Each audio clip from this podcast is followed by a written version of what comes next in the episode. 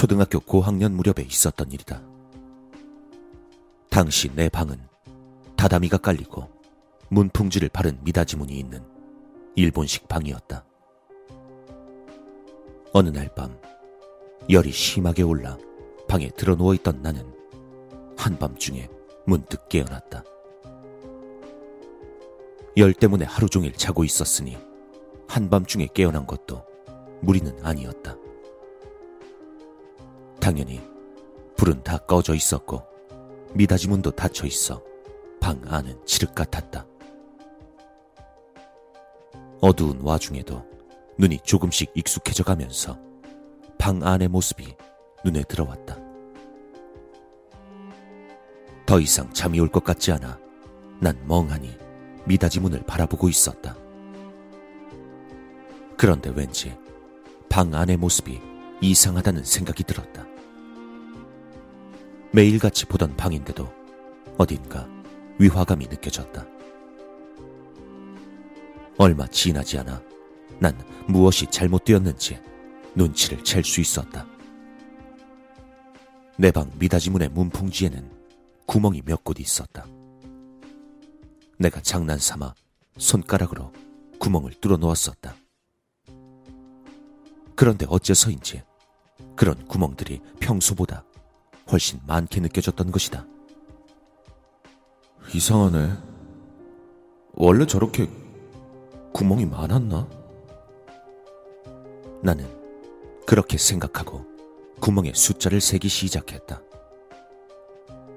열은 여전히 높은 데다가 막 일어나 멍한 머리로 천천히 구멍을 세어보았다. 분명 평소 뚫려있던 구멍보다 많았다. 세 개 정도 있었을 구멍이 일곱 개로 늘어나 있었다. 역시 이상하다 싶어 다시 세고 있는데 부익하고 문풍지가 찢어지며 구멍이 뚫렸다. 순간 난 얼어붙고 말았다. 미닫이문 바깥쪽은 유리창이었다. 그리고 내가 열에 시달린 탓에 당연히 유리창은 완전히 닫혀 있었다. 밖에서 누군가 구멍을 뚫을 수 있을 리가 없었다. 혼란스러운 와중에 뭘 어쩌지도 못하고 미닫이 문을 보고 있자 또다시 부욱하고 다른 곳에 구멍이 뚫린다. 난 무서워서 일어나려 했지만 고열 때문에 몸이 나른했던 건지 생각대로 움직일 수가 없었다. 더 이상 문 쪽을 보고 싶지 않았지만 그렇다고 등을 보이는 것도 두려웠다. 어떻게 해야 하나 고민하고 있을 때 갑자기 찌익하고 찢어지는 소리가 나더니 한 번에 다섯 개의 구멍이 생겨나 버렸다. 마치 누군가 다섯 손가락을 펴서 그대로 문풍지를 찢어버린 것처럼. 그리고 다섯 곳의 구멍이 점점 아래로 내려오기 시작했다. 밀어넣은 다섯 손가락으로 문풍지를 찢어버리는 것처럼. 그런 식으로 내려오다 보면 의뢰 그렇듯 중간이 삐뚤거리게 찢어지며 미닫이 문은 볼품 없어져 갔다. 난 겁에 질려 반쯤 울고 있었지만 그럼에도 미닫이 문에서 눈을 돌릴 수가 없었다. 그리고 문풍지가 찢어져 생긴 큰 틈 사이로 새까맣고 긴 머리카락이 방 안으로 흘러 들어왔다. 이젠 귀신이라고밖에는 생각할 수 없었다. 머리카락은 자꾸만 방 안으로 들어와 어느새 방바닥이 새까맣게 변할 정도였다. 거기서 난 더 견디지 못하고 의식을 잃었다.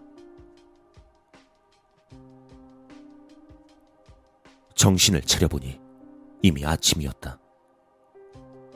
무사히 아침을 맞을 수 있음에 안도하며 난 어젯밤 일이 떠올라 미닫이 문을 바라봤다. 문은 구멍 없이 멀쩡했다. 난 일단 안심했지만 다시 위화감을 느꼈다. 기묘하게도 미닫이문의 문풍지는 구멍 하나 없이 깨끗했다. 평소 내가 직접 뚫었던 구멍마저 사라지고 완전히 종이를 새로 바른 것 같은 모양이었다. 이상하다 싶어 종이를 살펴봤지만 오래전에 붙여 색이 누런 종이었다. 하지만 구멍만은 완전히 메워져 있었다. 문을 열고 난 후, 난 다시금 소름 끼치는 것을 발견했다. 문 밖, 닫혀 있는 유리창에 손자국 두 개와 긴 머리카락이 열 가닥가량 붙어 있었다. 부모님께 이 이야기를 했지만 아무도 믿어주지 않았다. 애초에 문에 구멍이 없었을 거란 말뿐이었다. 하지만 분명히 내가 직접 뚫었던 구멍이 존재했었다. 이후 집을 리모델링 하게 될 때까지 난 문에 등을 돌리고 잠을 자는 버릇이 생겼다. 다행히 그날 이후로 이상한 일을 겪은 적은 없다. 하지만 지금도 가끔씩 미닫이문 문풍지에 구멍이 하나둘 늘어가던 그 광경이 떠올라 등골이 오싹해지곤 한다.